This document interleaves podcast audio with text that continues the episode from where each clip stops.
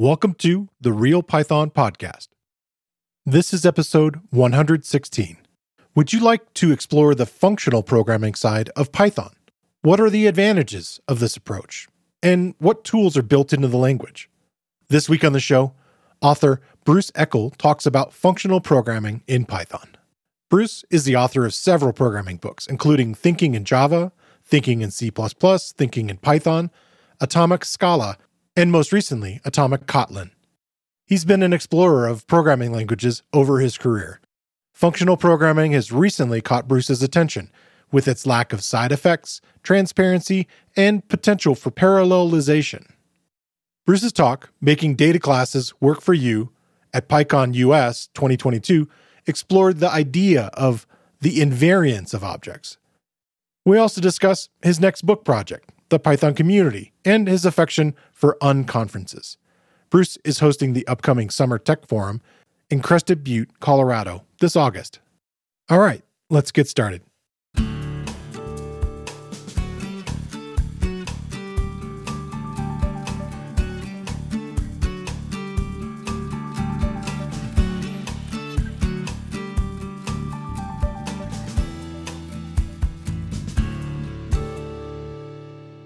The Real Python Podcast is a weekly conversation about using Python in the real world. My name is Christopher Bailey, your host. Each week, we feature interviews with experts in the community and discussions about the topics, articles, and courses found at real python dot com. After the podcast, join us and learn real-world Python skills with a community of experts at real python dot com. Hey, Bruce, welcome to the show. Well, thank you.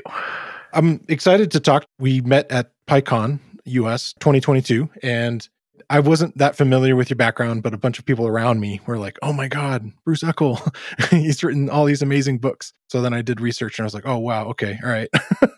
And I guess I just haven't spent as much time in like Java and those kind of programming languages. Uh, I kind of took a long time off in between my programming journey. I, I started in the late eighties in college and then went down this whole route as a musician and then kind of came back to programming with S Q L and then Python and a few other tools. And obviously the web kind of happened in between there. Musicians seem to make good programmers. That's interesting. Why do you say that?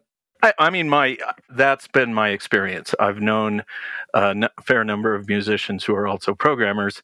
And, you know, you could just say, well, you know, look at sheet music. It's like a computer program. Yeah. So, you know, maybe that's why it's so easy for musicians to kind of make that jump. Yeah. It's a lot of uh, interesting problem solving also, mm-hmm. and, and making things fit harmonically. Sure, sure. Yeah. And improvising too, I guess, in some ways, which is very crucial. Right. So you had reached out about some potential topics. Yes. The one that we thought that would work initially here to start with is kind of built on the talk that you did at PyCon, which was about data classes, and it was titled Making Data Classes Work for You. It kind of leads into functional programming. I've only talked about functional programming really briefly on the show with mm-hmm. my previous co-host, David Amos. Maybe we could get a little background on, on some of that. Sure. That's what, something we're going to dive into deeply, but maybe we should also talk about some of the other stuff that you do. Like you you have a podcast yourself. Yes, my friend James and I do the Happy Path Programming Podcast. So that's just happy path programming dot com. And we came to that name because that's where we want to go. And it's also kind of ironically where when you go down that path, I guess when you traipse down that path, it usually gets you into trouble. But that's still, you know, what we'd like is to be able to say, here's what I want to do, not so much, here's all the things that can go wrong. Okay. And that's kind of what functional programming is. I mean, this is a problem because you pick you pick up books on functional programming and most of them have different perspectives on what it is. And often it's like a list of features. And so one of the things that I've been struggling with is, yeah, what is the essence of functional programming, or or basically what problem are we trying to solve? That's the question that seems to keep coming up. Okay. And, and and like most of these recent endeavors, is like you ask that question, what problem are we trying to solve? And then it makes people step back and go, yeah, what problem are we trying to solve? Yeah. With functional programming, I would say, and I've gone through various aha moments thinking, yes, I have it figured out. I would say that it is, you've probably heard the term, don't repeat yourself, dry. Right. Yes. So I would say that functional programming is dry taken to the extreme. Hmm. The kinds of things that people do in functional programming is to, it, it, like if you look at the big picture, it's to repeat n- almost nothing. Okay. For example, if you, you we're writing, you know, most languages, we constantly write these for loops. And every time you write a for loop, there's a little bit of a chance to make an error in, you know, the usual various ways that we know. So what functional programming does is it basically says, oh, what we're going to do is we're going to extract the for loop. So you're never going to write a for loop again, but instead you're going to write something like, I mean, they have a number of different small completely debugged functions that you use instead, like uh, fold. So a fold takes a starting value, it takes a sequence of values, and then it takes some, you know, basically little function that it's going to apply to it, exactly like what you do with a for loop. But instead of writing the for loop, you simply say, okay, here's my fold. And it's so that you never write a for loop again, and you never mess that up. The only ch- the only change that you have is the function that you pass this fold. And this is one of the reasons why lambdas are important in functional programming. And, you know, this is the place where it gets confusing, because somebody comes in and says functional programming means that you can pass functions, you can return functions. They virtually always have lambdas. There's a lot of invariants. There's kind of goes on and on with a bunch of features. And if you don't really know what it's going for, like a lot of functional programming books will start with recursion. And so you imagine that, oh, well, I'm going to be using recursion a lot in functional programming. And in fact, you almost never use it, because the recursion is built into things like these little functions like fold. Okay. And they they use the recursion so that they can produce a sequence, but without having a variable. That's that's another thing functional programming is really known for, is not having variables. Okay, so you're not setting a lot of things in advance.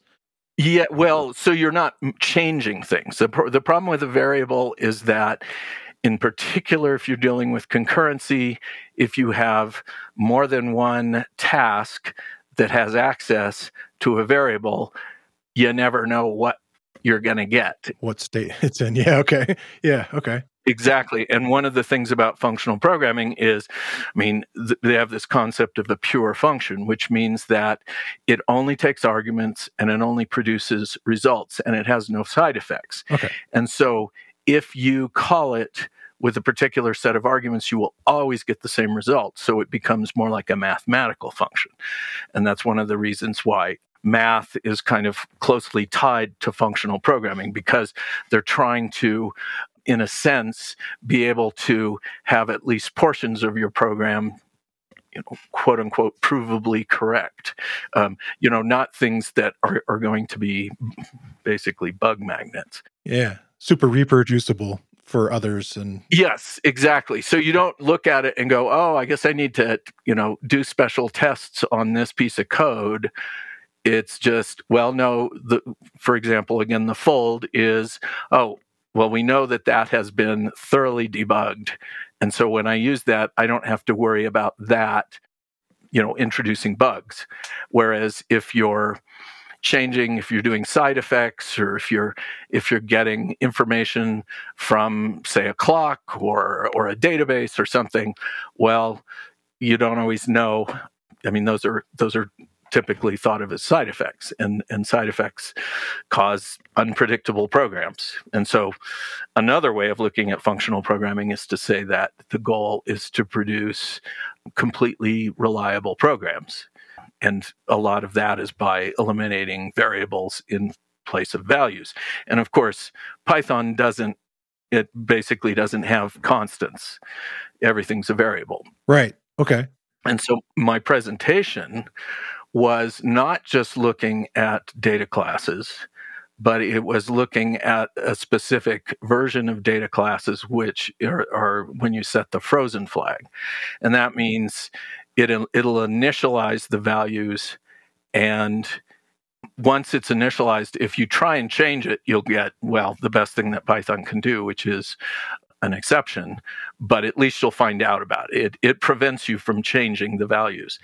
And the reason that that is nice with data classes is that you can create, I mean, this is another term that's gotten confused, the idea of a type. Okay. And the way that uh, functional programming looks at types is that they are a set of values.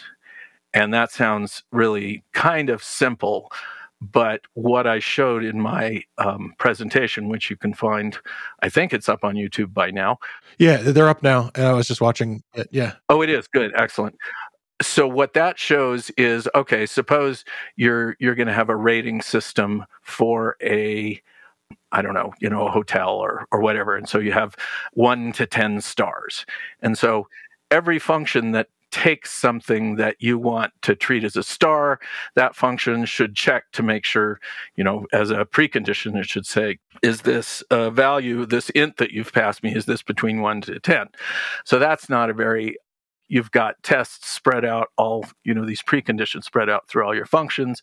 If you decide to change it to a one to five system, you have to go find them all, and sometimes you miss some and everything. Mm-hmm. And so what object-oriented programming was supposed to do was this uh, promise of encapsulation. And this is a little embarrassing because I, you know, taught the value of encapsulation for many years, and it wasn't until I started studying functional programming and looking at, you know, what is really a type, that I realized that, oh, enca- the promise of encapsulation really, hmm, well, let's say it was experimental at the time. It hadn't gotten a lot of testing.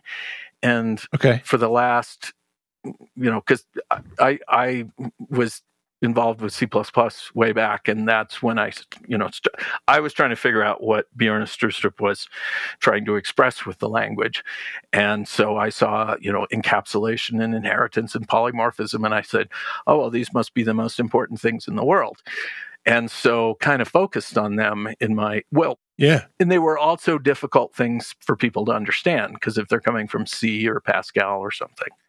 So I really focused on those things, and in hindsight, I realize those can be useful tools. Right, okay. But, but you know, like the, the approach that Java took, which is like, well, if objects are good, then everything must be an object. And you know, when you write Python code, at least this is my experience, I start out with functions. Yeah. Oh, I want a function to do this, a function to do that. Sometimes... definitely not all the time, but sometimes I'll get to a point where it's like, oh, something doesn't feel right about this design. And then I realize, oh, these things over here, they want to be an object. And that happens sometimes, but to be forced to make everything a function, I mean, sorry, uh, to make everything an object is just way overboard. You know, that's... It's like you're building so much overhead for for something that maybe you're only going to use like a, a small percentage of what, what it can do. Well, it's worse because Java forces you to do everything in objects, even when, I mean, the, the, the idea of an object is that it's to help in some kinds of designs. Okay. But by making everything an object, and I've realized recently, static... Java is a statically typed language, whereas Smalltalk, you know, the the first really successful programming language was dynamic. And so the idea of sending a message to an object It's like, yeah, any message can read. Anyway, without going too deeply into that, yeah, it really changes, you know, because originally Java was supposed to be, oh, let's just, you know, make a modern version of Smalltalk. It was heavily inspired by Smalltalk. So, except for the dynamic part. And so, in many ways, Python is much more like Smalltalk than huh. Java was, because it's dynamic, because there all are all these dynamic things that you can do. It's so wild. You have such this great background of, of you know, seeing all these different languages and kind of seeing their strengths and, and weaknesses. What were what are some of the other things that are drawn? You know, take a little tangent here to talk about like what what has drawn you to to Python and talking about it. Well, so. I had started, so I was on the C plus plus Standards Committee for its first eight years. And before that, I was at the University of Washington.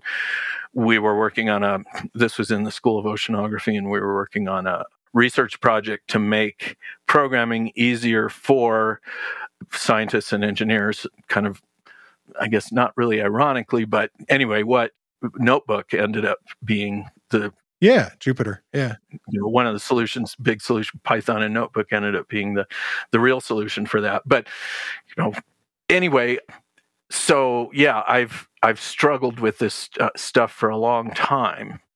There was a question. Let me help me back. I was intrigued that you're interested in kind of going to lots of different conferences. Like, that oh, right. You're interested in seeing and checking out Python, and yeah, that you're kind of interested in watching the development. Is it is it more of a fascination of like what's happening with the language or ways it's being used? Well, there's that, but I've also been involved. I mean, I started using. I know why I was telling you about C plus plus is because here I've been dealing with all these compiled languages. Yeah, and then somehow I learned about Perl. And I experimented with that, and that was just amazing because it was dynamic. And you know, you, there was there wasn't this compile process. There wasn't all this hassle you had to go through to, you know, solve little problems. And it was incredible. And then two weeks later, I looked at the Perl code that I had written, and I couldn't understand it. Mm-hmm. So that kind of soured me on Perl. But it wasn't much longer than that. And I feel like it might have been Python one point four, but I don't remember. You know, it was an early version of Python. I've I've been using Python for, uh, well, longer than, than Java, for sure. And I use it myself for just solving my own problems. If I need to solve a problem of my own, I I start with Python. And, you know, I know it very well. And yeah, that leads to, to functions then too, right? In the sense that very often sort of simple things that you're you're solving. A lot of people think of, yeah, you know, I used to ask this question very early on in the show where I was saying, hey, what's something that you thought you knew about Python, but you were wrong about it? And a really common answer, so often that I stopped asking the question, was that I always thought it was just a scripting language. Well, of course. Right. And well, well, yeah, it's excellent for that. You know, like, you know, you can get a result really quick. You can write stuff. The the idea that, you know, you said a very first approach for a lot of people have is write these functions to make it do things. Of course. And not only that, but people will tell you again, even now, oh, Python's very limited. And and I have a friend, my friend Jeremy works with big, complicated systems, and he does not I mean, he doesn't have problems with, uh, at his company, with uh, either performance or complexity. Right. So it's, but people who don't understand Python will very confidently tell you that, oh, well, you know, you can only do this. And I've heard this for twenty-five years. You can, right. and and I've told, you know, I've said those things to myself as well, which is like, yeah, well, Python, yeah, it can, it can do these things and it could do those things, but it can't do that thing. And then it keeps doing that thing. Yeah. And, and it keeps not, I mean, there are, yeah, people sometimes have issues. Performance, it can often be a big one, but there are solutions, and the solutions keep getting better. It looks to me like if you need to speed up a little corner of your Python code, the whole Rust oh three, I think it's the oh three ecosystem, is just really amazing because you create a Python extension and nobody nobody has to do anything special to use it. It's just another piece of Python, and it runs at Rust speed. So, you know, it's, but I get it. I understand the why people... the sentiment, yeah. Yeah, because if you've been indoctrinated in compiled languages and you understand... One of the first things that I did when I was, you know, working for companies is I had to write in assembly language a floating point math library. Oh, boy. And so at one point, I understood that really well. But for the longest time after that, every time I would see a floating point math calculation, my brain would go, well, that's going to take forever because I know how all the wheels turn. Yeah, okay. And so when you're used to a compiled language and you go, well, it compiles down to assembly language, naturally it's going to be the fastest thing ever because I know how those wheels turn.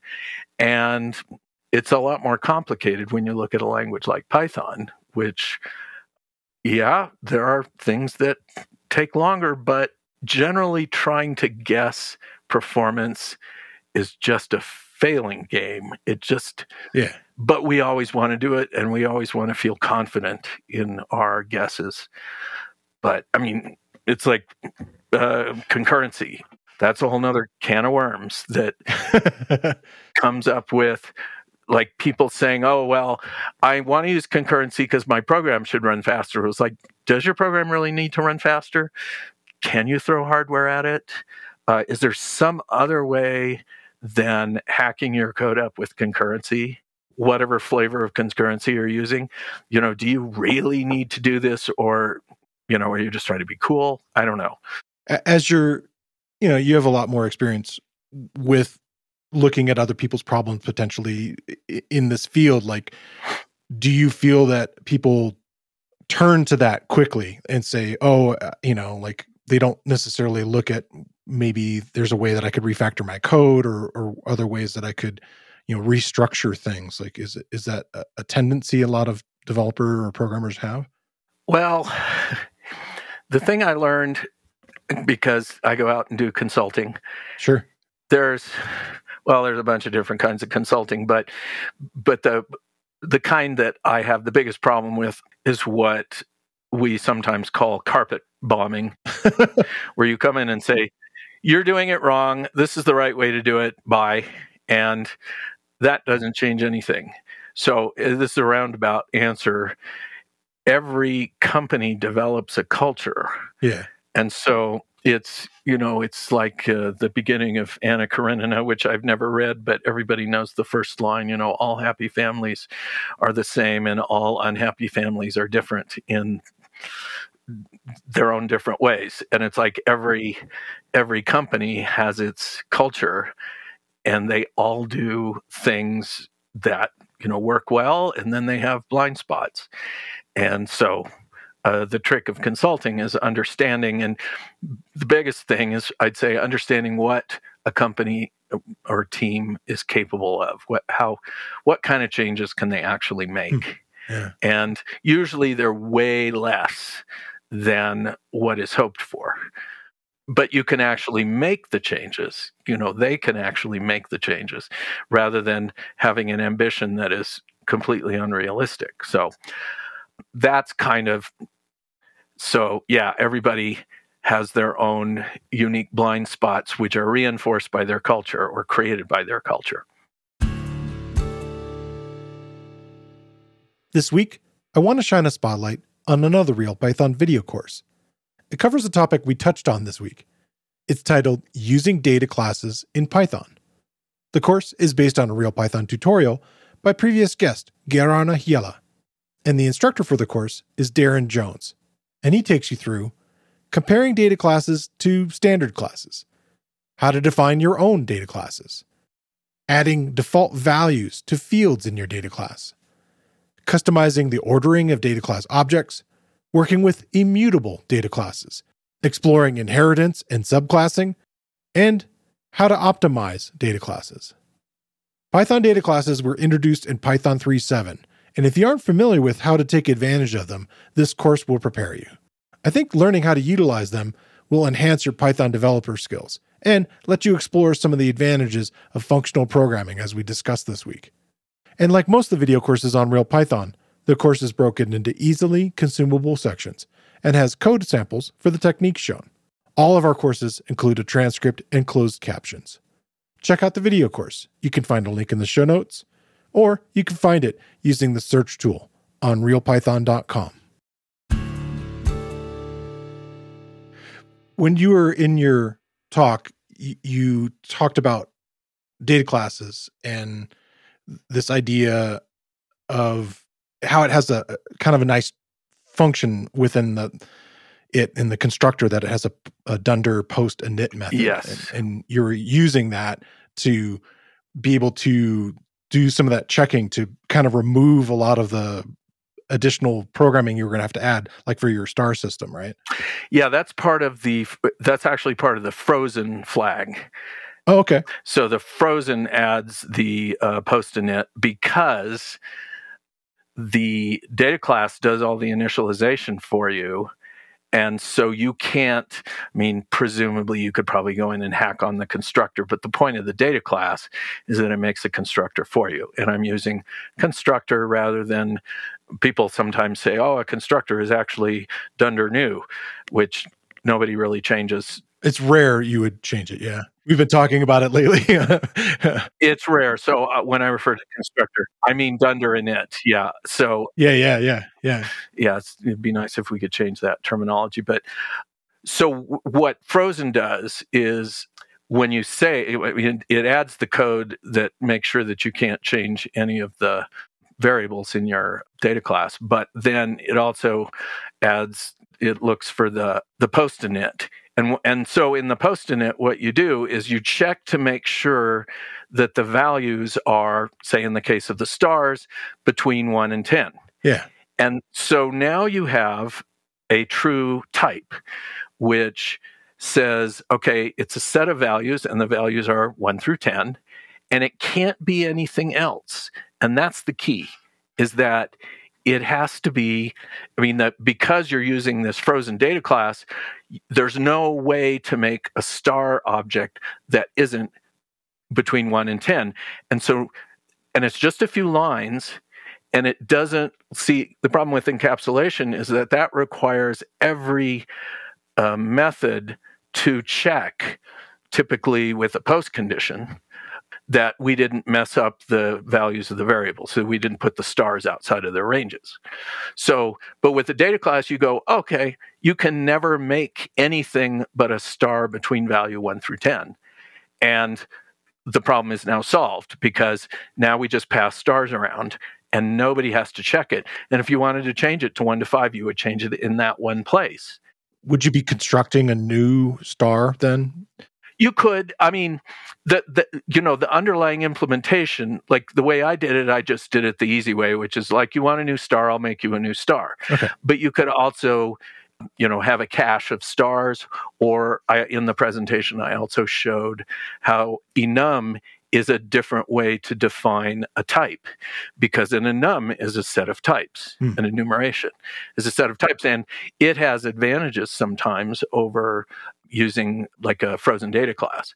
If you have, typically, if you have a fixed number, like probably, you know, my values of, of one to ten might have worked better as an enum. Um, I was doing it as an example.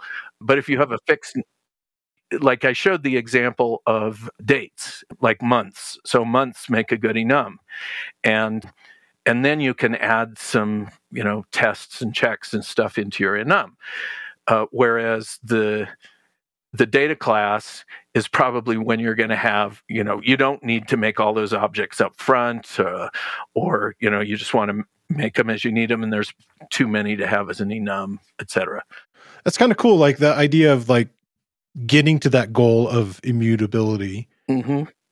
And I guess that seems to be part of the key to, you know, keeping things within the vein of it being functional, right? Yes, yes. The being able to to use invariants, and in particular to use it in this way, to be able to say, oh, I have a type here and it's a set of values, and I have ways to define those sets of values so that I don't have to be checking all the time. then it just saves you a vast amount of work. It just, it it simplifies your life. And that's the kind of thing people typically experience when they're learning functional programming. I mean, one of the simplest things that you can do, even though Python doesn't have vals, it it only has variables, but one of the simplest things you can do is only ever assign to a variable and never change it. And that actually makes your life easier because if uh, I, I since I started doing this, debugging is a lot simpler because I was thinking you, that nothing changes, right? Yeah, and your your amount of tests that you would create would be much smaller too. Exactly. Yeah, because you don't have to test. Did this value wander out of its uh, of of its range? You know, is it is it still proper? Yeah, it, it, it's a really compelling, and on our podcast, on the on the Happy Path podcast, we had interviewed somebody who had created a library for Scala called Smart Types, and that's when it just kind of hit me, and I go, wow, this, it's, uh, it's really disappointing that it's taken me so long to see something as simple as this, hmm. and but it has, and I. How, how do you see it changing your programming go forward? I know, I know you're primarily you, you're an author and mm-hmm. you know programmer, and but how do you see it changing the things that you you develop and the way you code? Well, I mean, this is the kind of thing that you see when people start getting sucked into the functional programming cult, okay. which is they start looking because they know, you know, for example, instead of returning a value, uh, you know, a normal return value, you start returning an option or an either. And those, well, it, basically those carry extra information. So hmm. it's when your value, when your return value can be something else, but you can't represent it in, you know, by setting, well, in C, they used to set things to, to negative one or set flags or all this kind of stuff. But the bottom line was that, oh, we actually need to return more information than just the result. We need to return maybe something that indicates that the result doesn't exist or indicates that there's an error condition, which that's what we invented, you know, exceptions for. So that's basically what a monad is. It's a package that holds more than just the return value. Because we need to. Okay. And then there's some functions that go along that make it easier to use that package. But the essence of the monad is that it's that. It's like, oh, result isn't enough. So I need a box and I need to put all the extra information into that box. And now I'll return that. And so that's what option and either are, are these simple monads that allow you to return both the result and some kind of other information along with it, usually an error condition or, or indicator that it doesn't exist. And so that's the kind of thing that you start to see people use when they begin learning functional programming. And they, the real problem is that it's not, like there's a lot of things you can do where you just... You go, oh, we'll start using this new library, or we'll use Docker, or we'll use something like that. And it doesn't, I mean, it changes a lot of things, but it doesn't fundamentally change your programming culture.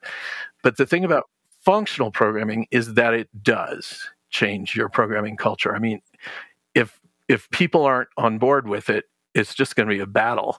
So I don't know how you would create a company that did yeah. functional programming except from scratch. So that's why, like, you were kind of pointing out certain sort of areas of programming, like math, sort of tend in that direction.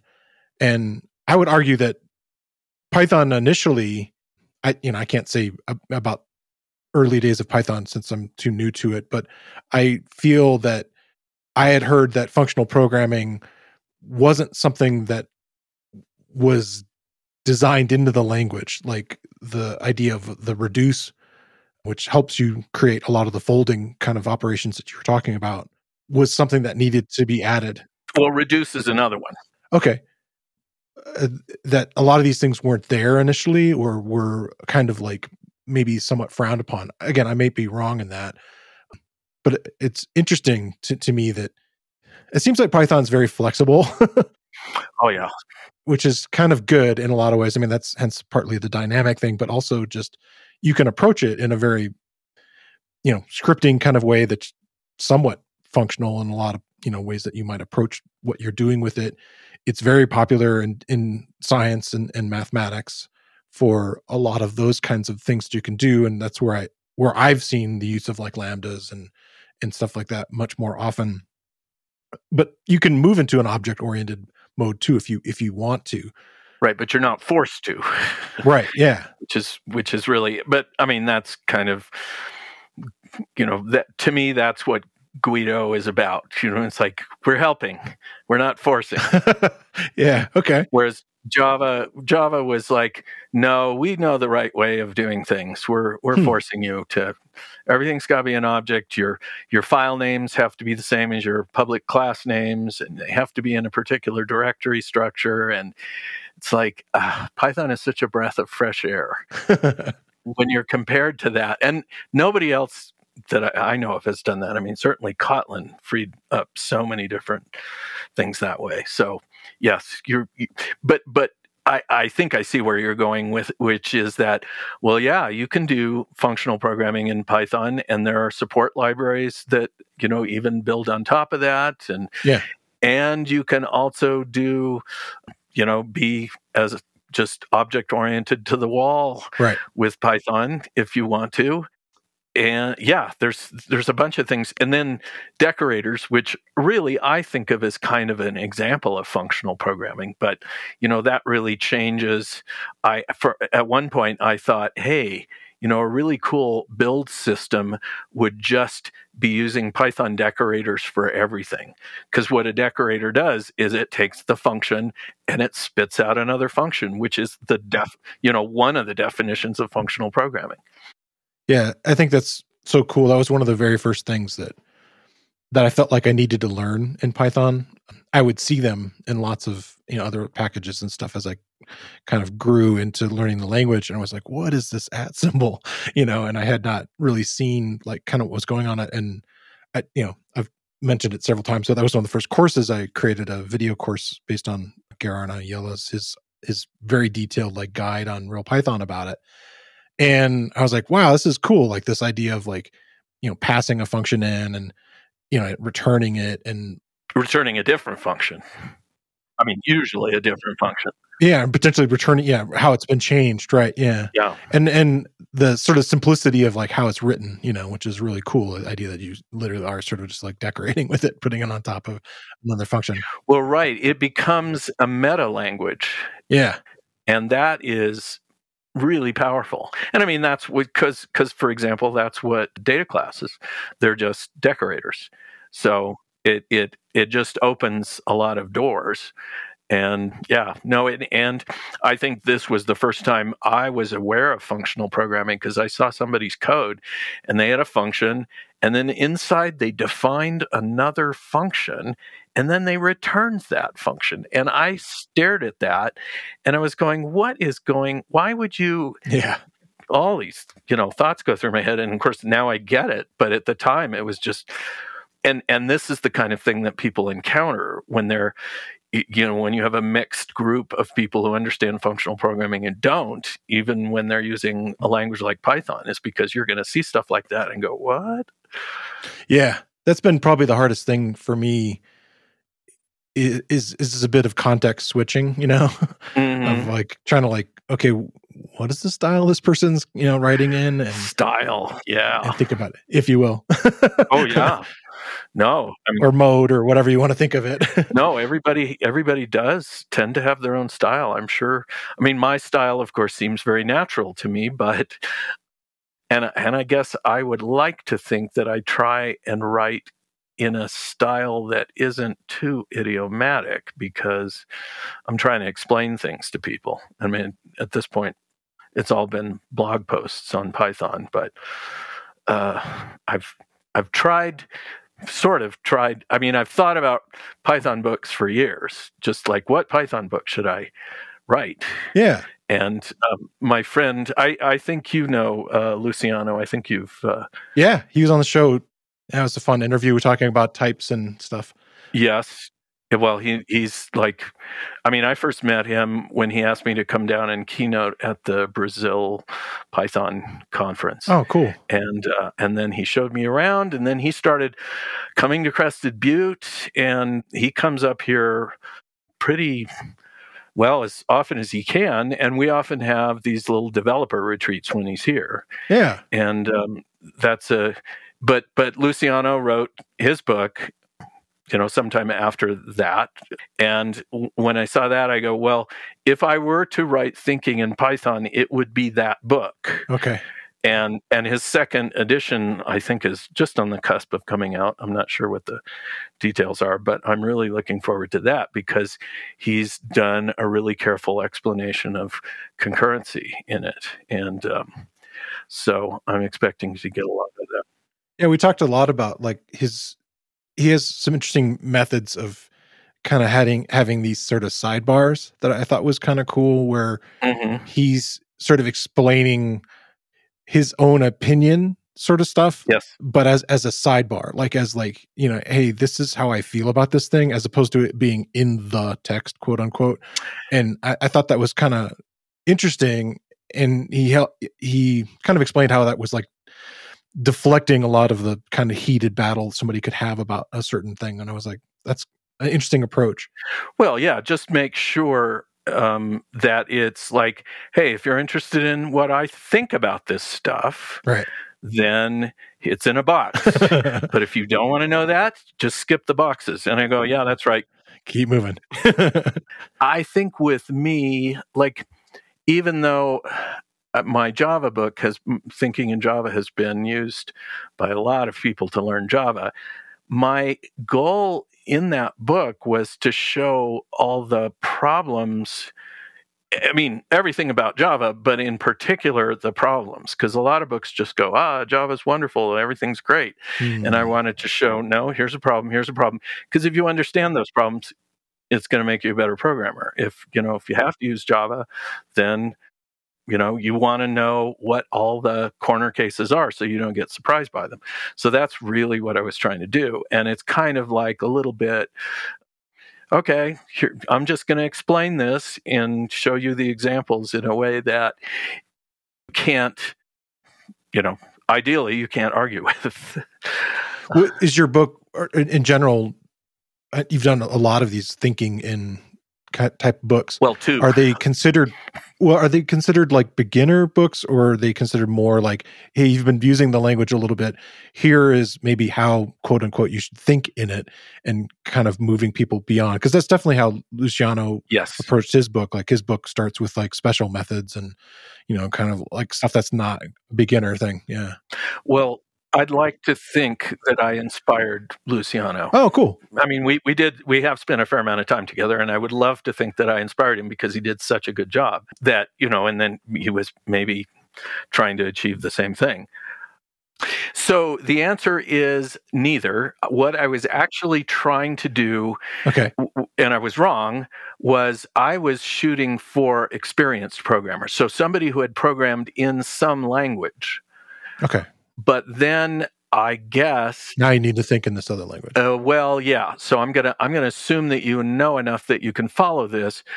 But it turned out that I had so, uh, in particular, Thinking in Java, so many people over the years have come up and said that was my first programming book. Oh, wow! Yeah. And I thought, oh, okay, I really misunderstood who I was writing for. Yeah. But well, you can't control it, right? Well, no, that's fine, but but I think what I did and what I've seen in a, the problem that I've seen in a lot of uh, programming books, like right now I'm doing a survey of um, concurrency books, and the problem that I see is the, oh, don't worry about all of those details, I'm showing you this example and it has things that you won't understand, but don't worry about it. Mm. And I just can't get beyond that. It's like, well, why are you showing me this example yeah. if I can't understand it? That feels like a book closer. So what I did with Thinking in Java, which, you know, hello world in Java is insanely complicated. yeah. You have to understand static methods yeah. and Uh, public, static, void, main, et cetera, et cetera. It, there's all this stuff you have to understand in order to say hello world. And so a lot of people just go, oh, I'll explain all that stuff later. But I go, that's that's just going to turn people off. Yeah. So I spent a lot of time explaining, you know, why are we doing this object-oriented thing and what are all of the keywords that you need to understand and what they're doing before you can understand hello world in Java. And I think that's what helped people. That's cool. And that's why beginners could could do it. Yeah. But, oh boy, that's a lot of work. Yeah, that's really important to me whenever I found a book. Like, just like having someone who's willing to, you know, dig in with me on those kinds of things, because I, nothing turns me off more than, like, like I said, kind of people shooing you along, like, don't worry about the details. It's like, mm-hmm. but this is programming. It's all about the details, you know? Like, it is the details. Yeah. It's like, yeah. that's like, and if you don't understand one thing, it's gonna, you're just gonna be going, what? Am I stupid? Am I supposed to understand this? Why would somebody do this? Yeah, it's like debt, right? Right. So yeah, it's like educational debt or something. Yes. Exactly. It's like it leaves a hole in your head. It makes you, I mean, and the worst thing is if it makes you feel stupid. Yeah. So that, uh, you know, because that, dri- think about, it's like we, we don't have enough programmers and the problem is getting worse. Yeah. Computers still haven't learned how to program themselves. GitHub Copilot is amazing. Right. But it just speeds you up. It doesn't replace you. Yeah. So it's like a better form of Stack Overflow. Yeah, I guess. Yeah, yeah. We still, and and it's like every business you go into, you say, "Oh my gosh, your your whatever system you're using needs to be better, and it needs to be better, easier to create that system in the first place." And it's like, so if we drive people away, one of the things I love about Python is uh, Guido has always, like, wanted to be inclusive, mm-hmm. and he's tried to create a good culture from the start. Yeah. And you see languages that don't do that, and they just go, oh, the culture will take care of itself, and very often it goes bad. And I so respect what he has done with uh, the culture more than anything, because, you know, the we have at PyCon, we have... Maybe, I don't know if it's, it's it's at least approaching half women speakers, and we have minorities, and, you know, we have yeah. we have everybody, and we have all the Pi ladies and the and the Django girls and all this stuff where if you're a woman coming into computing and you've heard all the things that you've heard about our field and you go, huh, where do I want to go? Yeah. Oh, there's a thing that has Django girls and Pi ladies. I'll bet that would be friendly to women. I will go to that language. Yeah. And it is. It's so true. Yeah, yeah. And that's huge. Like the this year with the Spanish-speaking community having yes. its own track, which is amazing. You know, the, right. The Charlas, I don't know how to pronounce it. I'm gonna, I should look it up. Yeah, I mean, it's brilliant. Yeah. It's like, and they keep doing stuff like that. And I, I mean, that's one of the great things about the conference is that it's a community conference and it's self-organized. Like, I made the t-shirt for two thousand nine, which is when I broke my leg skiing. So I didn't get to see thousands of people wearing my painting. Aww. But but I have had lots of people come up to me and say, oh, that was my favorite shirt, which is very gratifying. But um, That's cool. But the fact that everybody, you know, gets involved and it evolves and it doesn't get stuck in ruts of, because I used to manage the C plus plus and Java tracks in the software development conference, which you probably don't even remember. But one of the things that had happened in that conference is the same speakers would come back year after year and give the same talks. Mm. And so I had, I gave them one year to change the talks, and the people that didn't didn't get invited back because it wasn't moving forward. Right. And with PyCon, they're just always doing new experimental things. They're just, yeah, I just love to, because I've been, I mean, I gave a, I don't know, at some of the very early conferences, I gave an opening keynote at one and a closing keynote at another. And um, this was way back. And so I've been, I've, I've gone to almost every one. That's cool. And uh, oh yeah. And it just, it's good to hear that the, the community stuff. Cause it, it's something that I've brought up again, having left program for a long time, kind of following my musician slash mm-hmm. you know, audio engineer career for a while, and then kind of coming back to programming and getting really involved in it and figuring out where I fit, you know, like where I felt like I wanted to learn. You know, I've been a, I was a teacher at, at a school for recording engineers. So I had this background of education and sure. kind of that kind of stuff. But I, I've mentioned this several times about like, you know, the JavaScript community, I just didn't feel very welcomed in it. And, you know, maybe somebody else will say something different, but, and, And I've maybe noticed that on a handful of other communities, and Python definitely has felt that way to me. So it's cool to hear you reinforce that, to say, yeah, I've been around and I, I can see that. And I mean, there may be other communities that are growing and, and are welcoming also, but it's definitely, that's out of all the ones that I've seen and experience, uh, my, my experience is the same. I'm not aware, I'm not aware of any community that has achieved what the Python community has. Oh, cool. Yeah. That's awesome to hear. Yeah. yeah. Yeah, I mean, and, and there's a lot of them are friendlier, et cetera, et cetera, but not nothing as good, you know, nothing as... They're doing the diversity and all the things that we're doing. All Yeah, all that stuff. I think Python is the gold standard for, you know, that the other communities can look at and say, how do we do that? So you kind of brought up two things that I want to touch on then. One is this idea of you're sort of doing groundwork on a new book of concurrency is what you're thinking about doing it. And you kind of mentioned to me that maybe the goal is to do it in, in Python. Is that right? Um, well, so I started because my last book was is called Atomic Kotlin. Okay. And it's a, it's about the Kotlin language, which is amazing. And one of the things about Kotlin is that it stole a bunch of stuff. Well, it basically stole all of the best things from all of the other languages, which I think is... It's a fun way to do it. Well, it, it they looked to find out what features work best. You know, what what are what are actually serving the needs of the programmers, and we'll take those.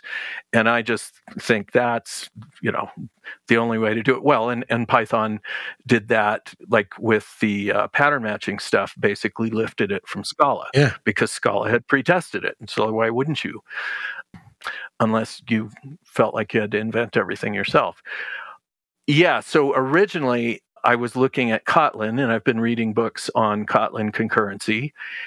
And then I started realizing the same problem, probably worse, with these books in terms of, oh, um, well, this is a book for beginners.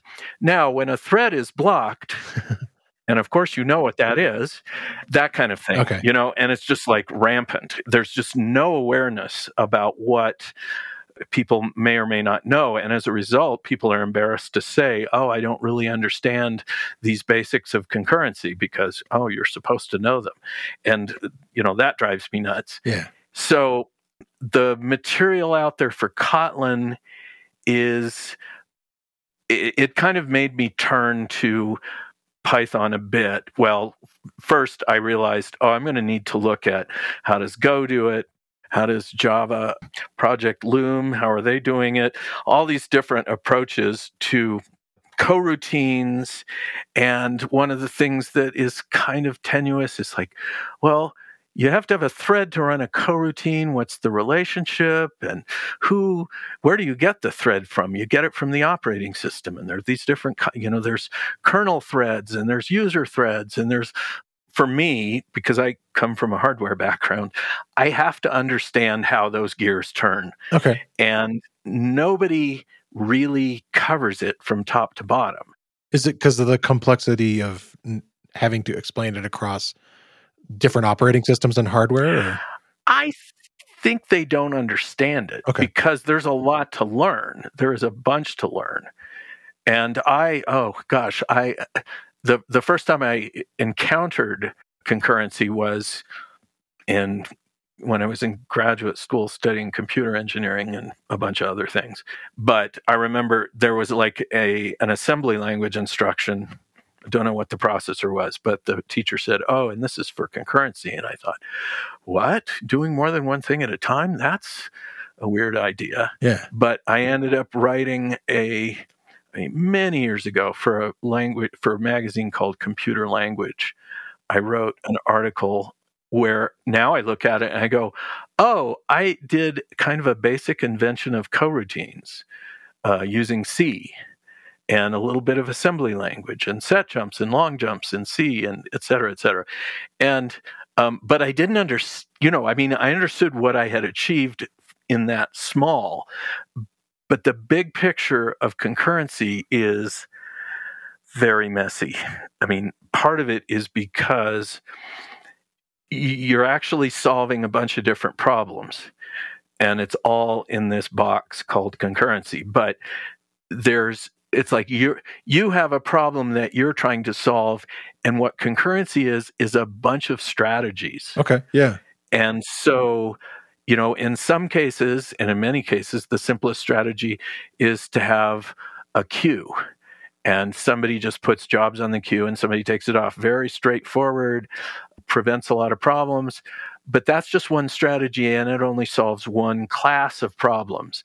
But, you know, if you're obviously, if you're doing something where you are actually trying to achieve parallelism, well, it's a different kind of a problem. And and then it goes on and on. You have actors that solve certain types of problems. You have um communicating sequential processes, which is what Go is built on. And there's so bunches of different strategies.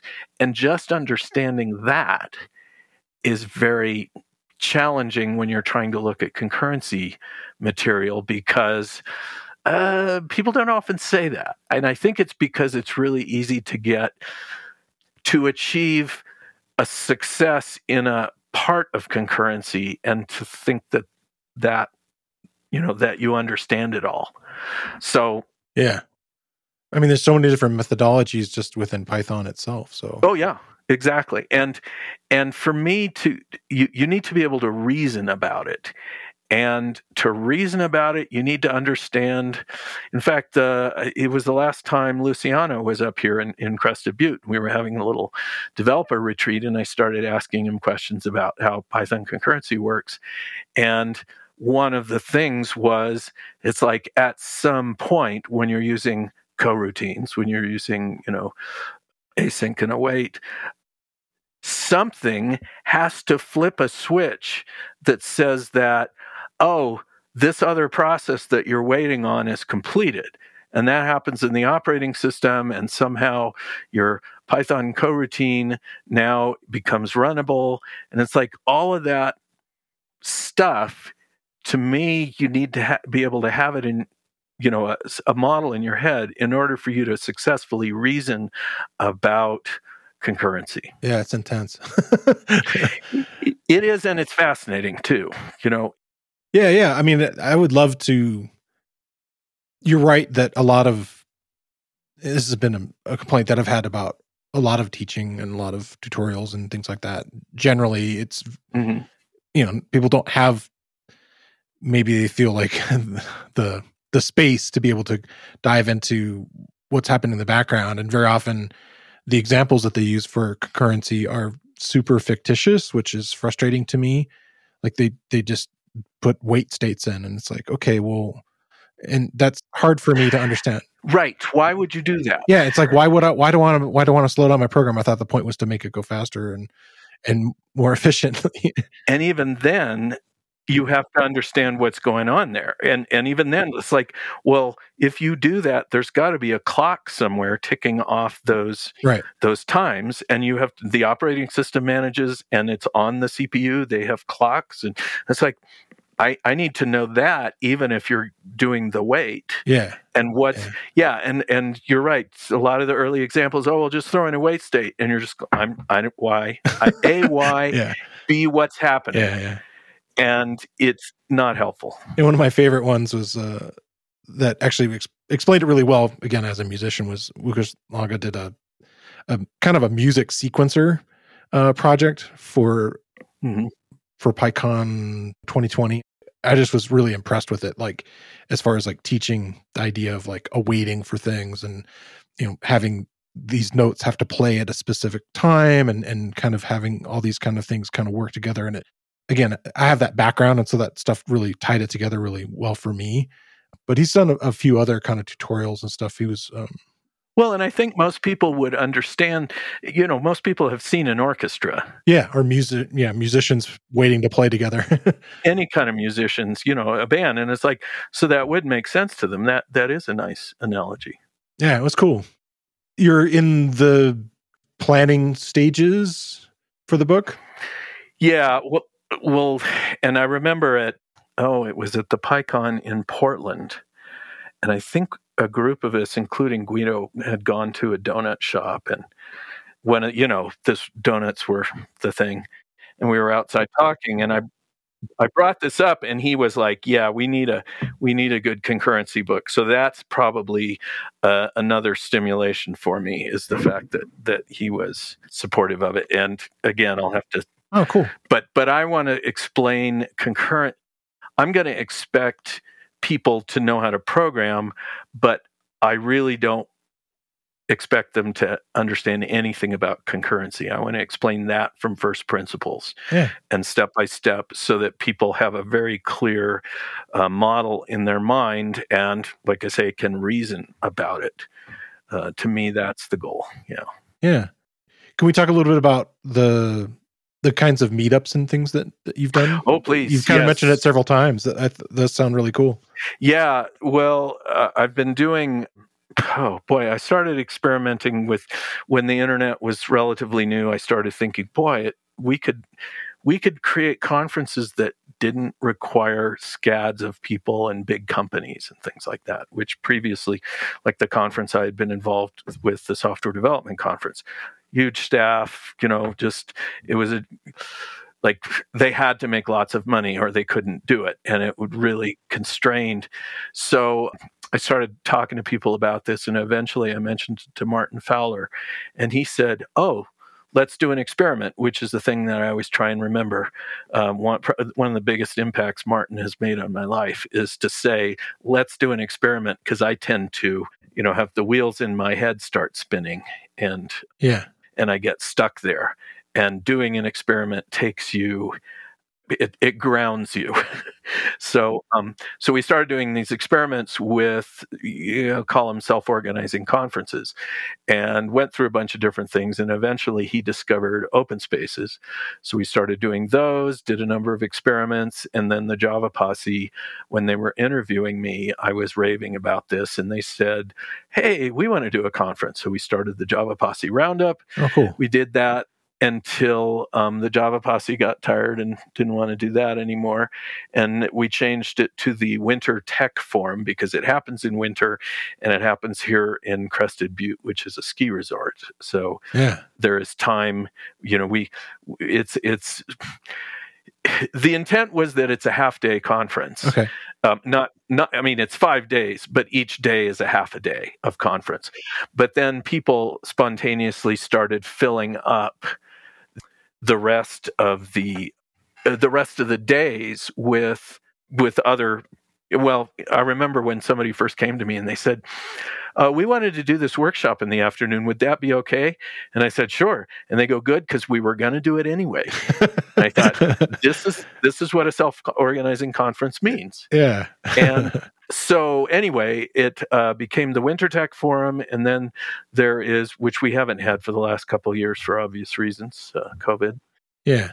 So we're having the Summer Tech Forum. And and and it's possible Luciano will be there. So fans of Luciano may want to may want to try and come. But you're going to do it up in Crested again? Crested Butte, yes. You have okay. to. It's a test. You have to. You know, there are hurdles to getting here, but it it tends to yeah, yeah. to bring really. It's a bit of a drive people. from uh, the Denver airport. a, yeah, typically, I mean, you can fly into Gunnison, but um, yeah, typically it's easier.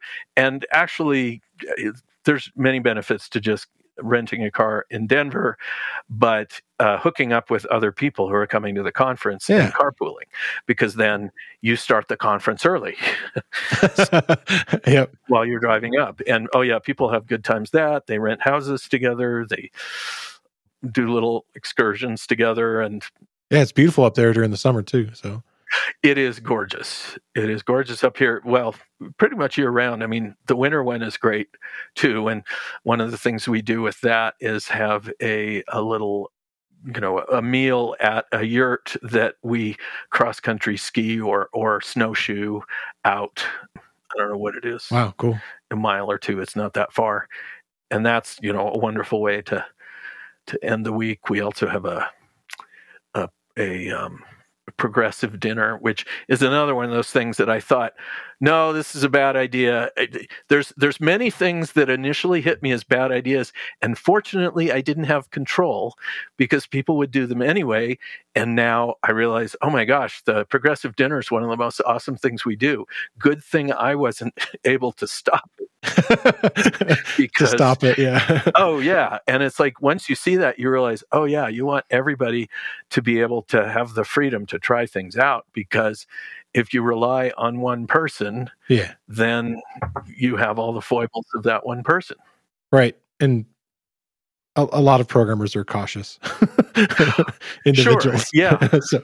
Well, and, and hauling yourself all the way up to Crested Butte is, yeah, it's an adventure. Let's say you have to be in the mood for an adventure. So, so you're having it this year? Yes. Uh, August fifteenth, the week of August fifteenth. And it's summer tech forum dot com. Okay. And yeah, so that's just the U R L.